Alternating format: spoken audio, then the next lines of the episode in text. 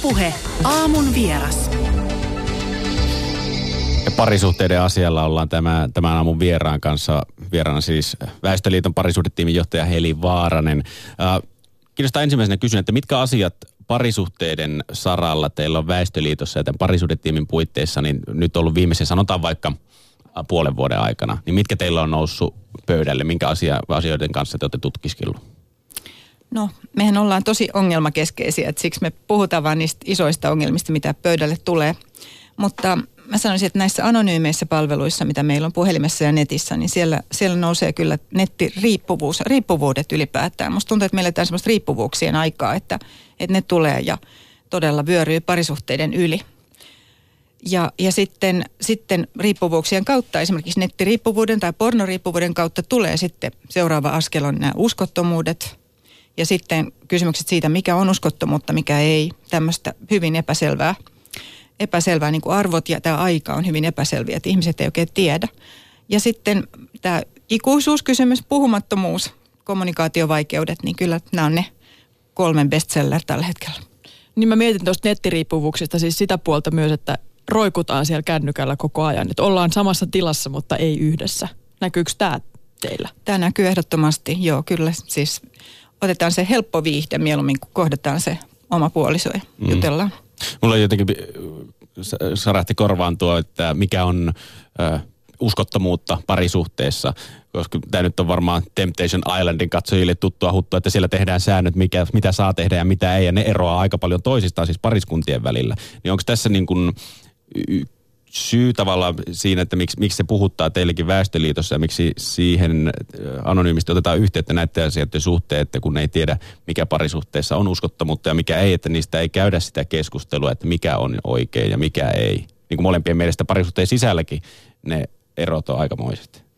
Erot on aikamoiset parisuhteiden sisällä, sä oot ihan oikeassa. Ja, ja ehkä puolisot ei tuoda edes ajatelleeksi, että näistä pitäisi puhua um, koska, koska maailmalla nyt tällä hetkellä nimenomaan liikkuu hyvin paljon näitä erilaisia arvoja ja toimintatapoja parisuhteiden sisällä ja ulkopuolella ja rajat voi olla häilyviä. Mm. Niin siksi kyllä mä kannustaisin juttelemaan, että ollaanko me eksklusiivisesti yhdessä ja ainakin, ainakin niin tota, me, me tota kannustamme siihen eksklusiivisuuteen. Tämä sanahan tarkoittaa, että toiset suljetaan ulos ja me tutustutaan toisiimme, me keskitytään toisiimme, me otetaan toisistamme ja annetaan toisillemme se elämän ilo ja nautinto, mitä voi.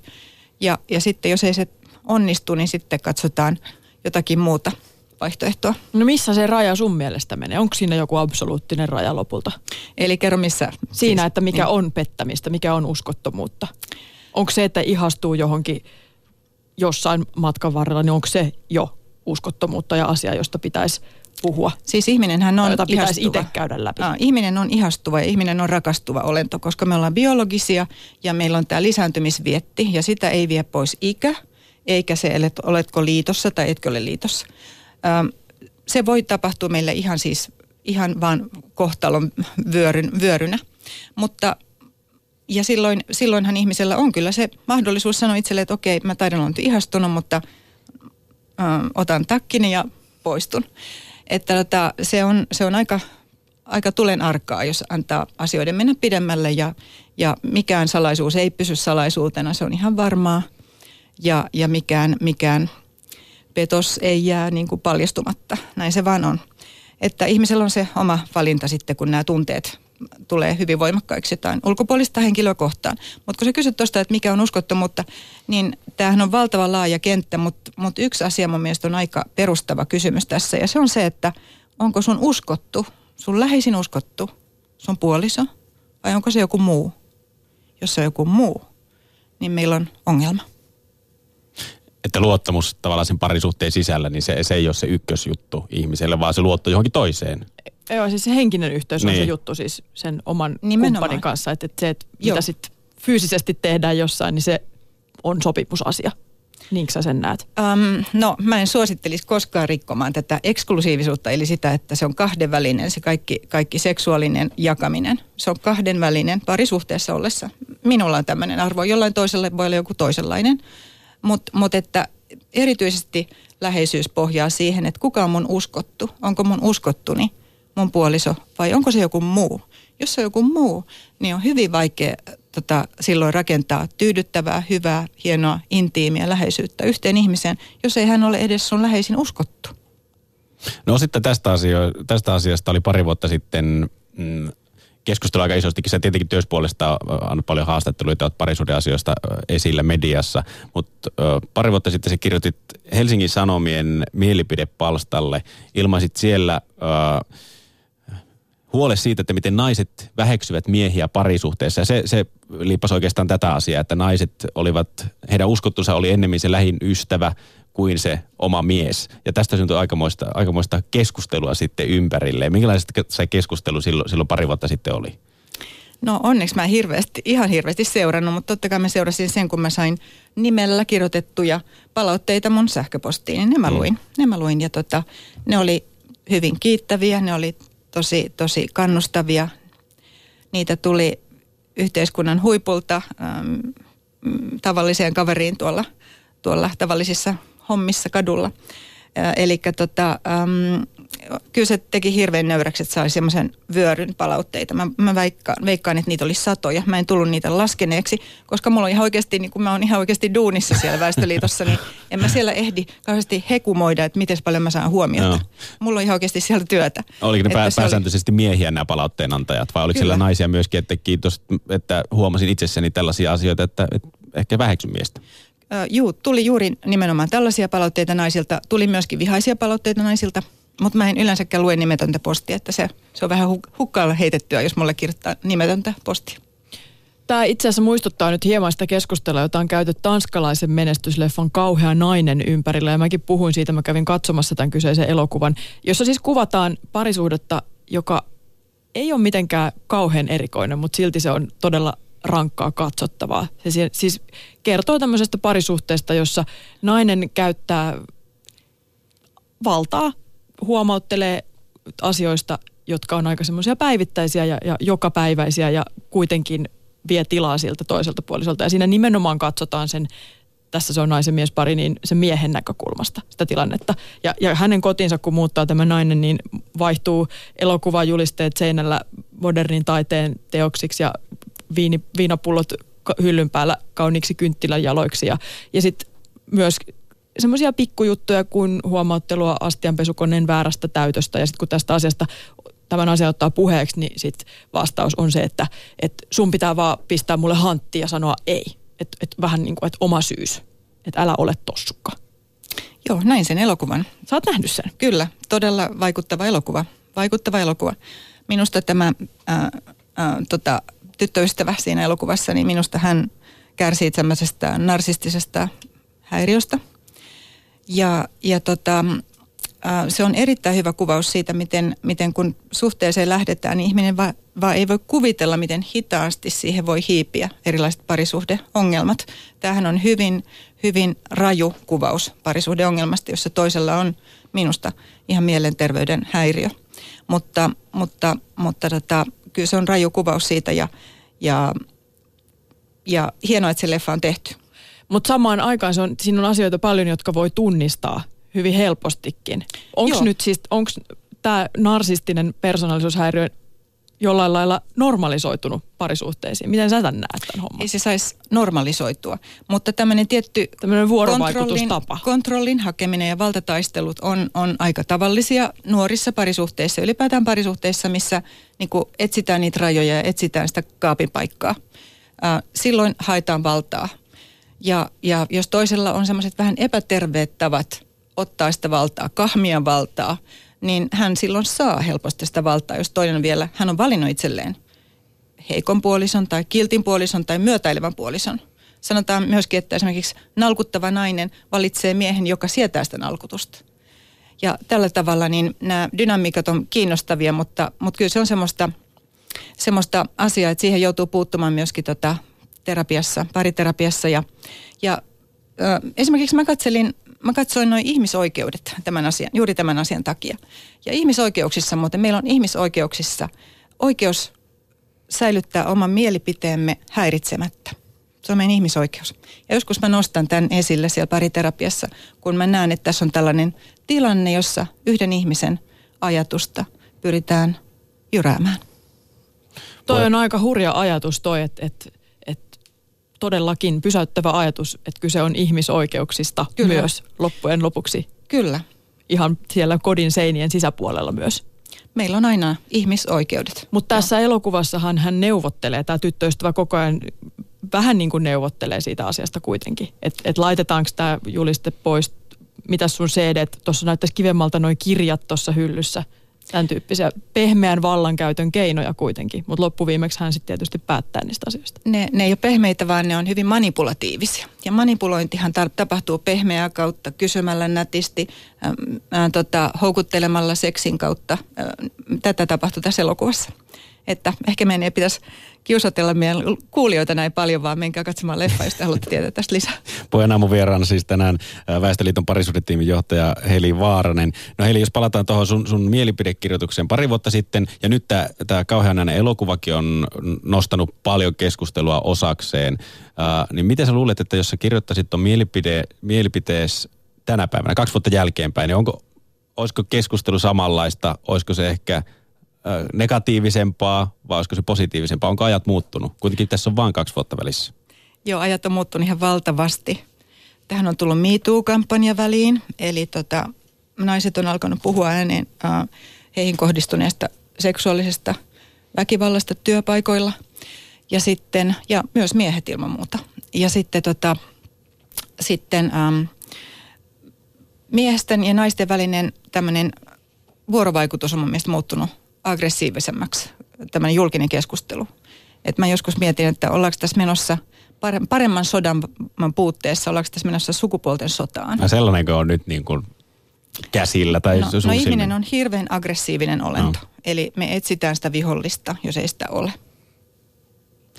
Ö, tulee mieleen vaan, että mik, miksi siitä, tai tulisiko, tai no joo, tulisiko siitä niin iso, tai miksi se on niin iso poru, että tavallaan miehen näkökulmasta ö, sä kirjoitat, sä kerrot, että oot huoli, huolissaan miesten väheksymistä parisuhteessa, niin onko se, nähdäänkö se suurena ongelmana, että kun siinä tavallaan miesten ahdinkoa nyt tuodaan esille, että kyllä tässä niin on muutakin o, on olemassa kuin miesten ahdinko. Tuo on aina hirveän huono ar- tota argumentti, että on olemassa muutakin. No niin varmaan, maailma on täynnä asioita. Mutta yhteen asiaan kerrallaan puututaan. Mä halusin puuttua siihen, miten naiset puhuvat miehistä. Ja, tota, ja siitä tuli jonkun verran sitten palautetta. Mutta miksi tämä on ollut niin iso tabu? Tämä leffa on niin. herättänyt paljon keskustelua. Mm. Tämä parin vuoden takana juttu, mistä Jere puhui, niin, niin herätti voimakasta vastareaktioa. Mm. Onko peilin katsominen vaikeaa? Mä, mä en ymmärrä myöskään tuota muotoilua peilin katsominen, koska itse, itse tarkastelu ja oman, oman käyttäytymisen ja toiminnan tarkasteluhan pitäisi olla ihan, ihan normaalia toimintaa jokaiselle. Mutta, mutta tota, miksi tästä nousi poru? Ähm, mä pidin sitä ihan normaalina kommenttina ja, ja kirjoitin sen, kirjoitin mun oman huolen. Miksi siitä nousi poru? Ähm, se ehkä osui. Tätä kysymystä täytyisi, tämä kysymys täytyisi esittää heille, jotka siitä hermostuivat. Mä en hermostunut siitä. Mm. No yksi asia, mikä mua kiinnostaa, jos näistä, näistä asioista mennään vähän poispäin, niin ö, teknologian vaikutus parisuhteisiin ylipäätään Suomessa. Nettideittailuhan nyt on harrastettu siitä asti, kun internet on ollut saatavilla Suomessa, mutta nyt viime aikoina on kuitenkin älypuhelinten ja sovellusten saralla otettu vielä iso iso harppaus eteenpäin sitä nettideittailusta. On Tinderit ja muut tämmöiset parin muodostusta, ihmisten tapaamissovellukset, mitkä on helppo käyttää ja ne on isosti tullutkin, kaikki tietää. Niin miten tämä on muuttanut tavallaan sitten parisuhteen muodostamista Suomessa tai parisuhteita? Onko sillä ollut vaikutusta tällaisella Tinder-huumalla?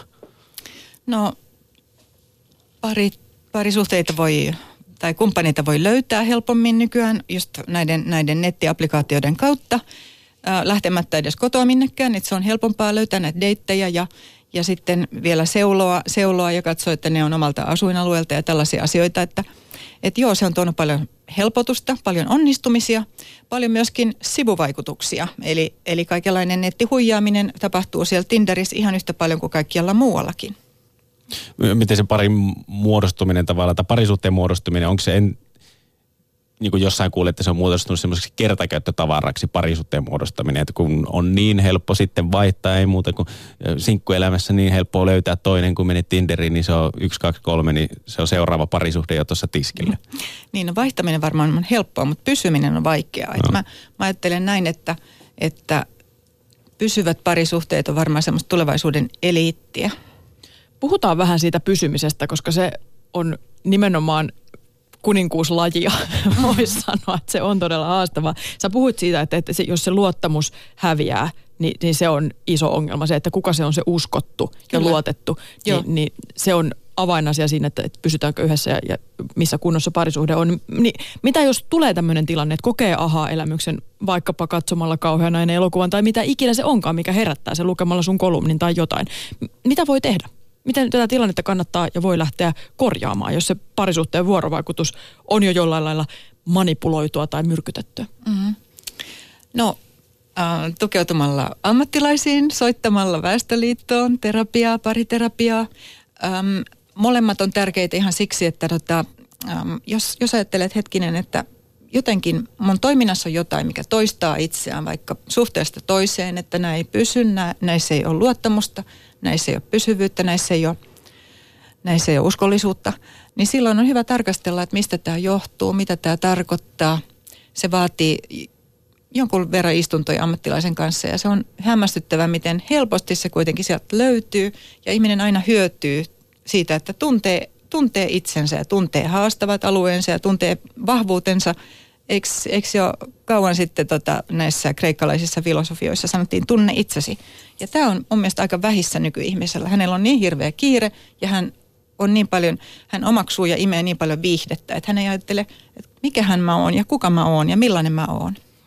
Onko tällä parisuhteen kiireellisyydellä ja molempien osapuolien kiireellisyydellä ehkä siinä, että ei nähdä sitä toista kovinkaan useasti, kovinkaan pitkän aikaa, niin, niin ei pääse keskustelemaan. Ja sitten se kiireellisyys, vaikuttaako se paljon siihen, että apua haetaan liian myöhään?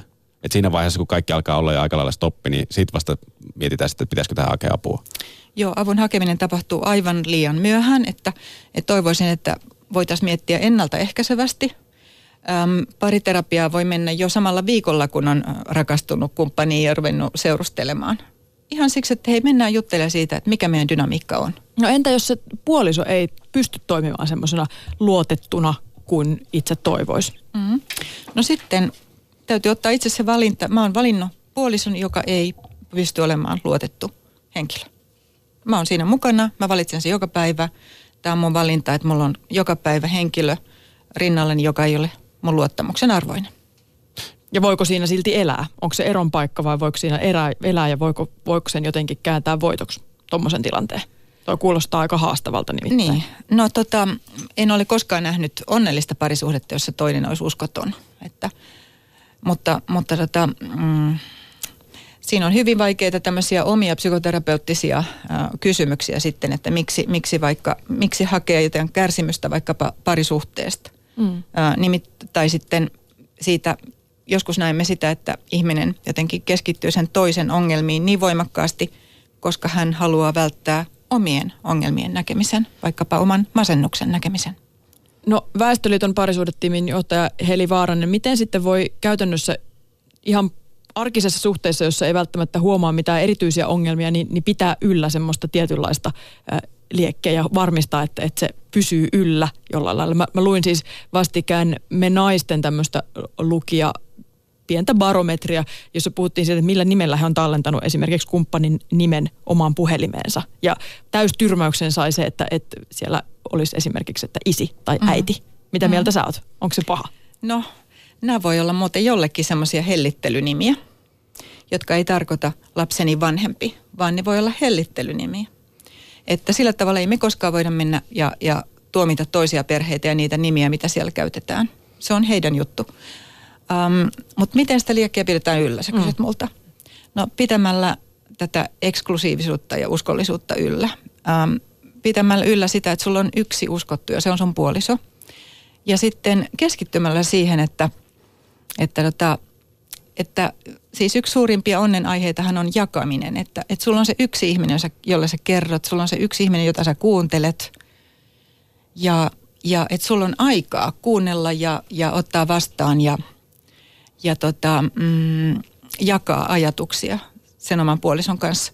Ja mä, mä en oikein usko tätä argumenttia, mitä nyky, nykyihminen sanoo, että mulla ei ole aikaa. Ei se vie kauhean montaa minuuttia päivässä, että on todella läsnä. Sen voi tehdä vaikka keskellä yötä, herää juttelemaan. Haluat sellaisen vettä? Mitä se oli kuuluu?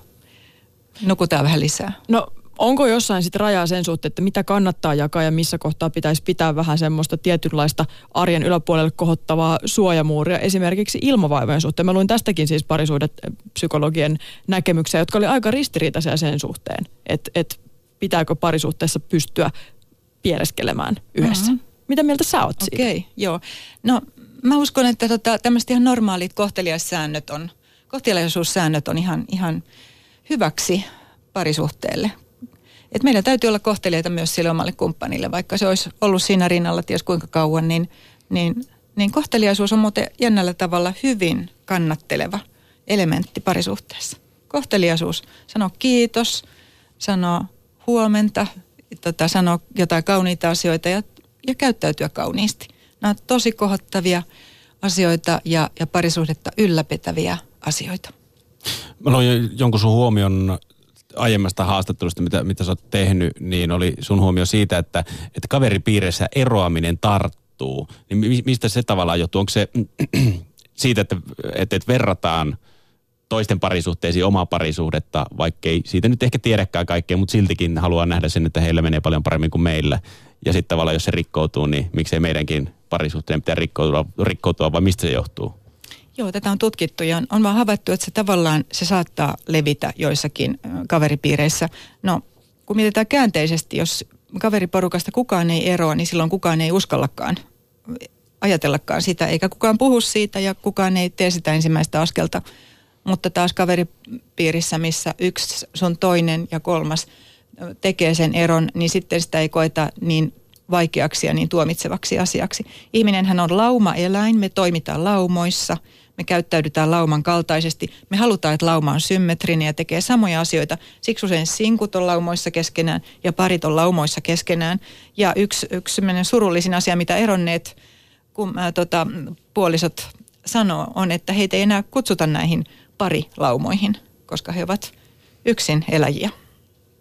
Niin ja sitten taas siinä vaiheessa, kun pitkän sinkkuuden, kun on siihen sinkkuporukkaan mennyt, niin pitkän sinkkuuden jälkeen on parisuhteessa, niin sitten ei välttämättä kutsuta, kutsutakaan sinne sinkkuiltamiin, kun on muutaman kerran joutunut sanomaan, että en mä voi tulla, tulla että nyt mä oon tavallaan mun tyttö tai poika tai kenen ystävän kanssa tahansa. Niin oma, oma, parisuhteen piirissä olen tämän illan, en voi tulla. Sen kun sanoo pari kertaa, niin sitten siellä tehdään heti johtopäätös siitä, että okei, sitä ei kiinnosta. Hän ei niin. ole tervetullut enää.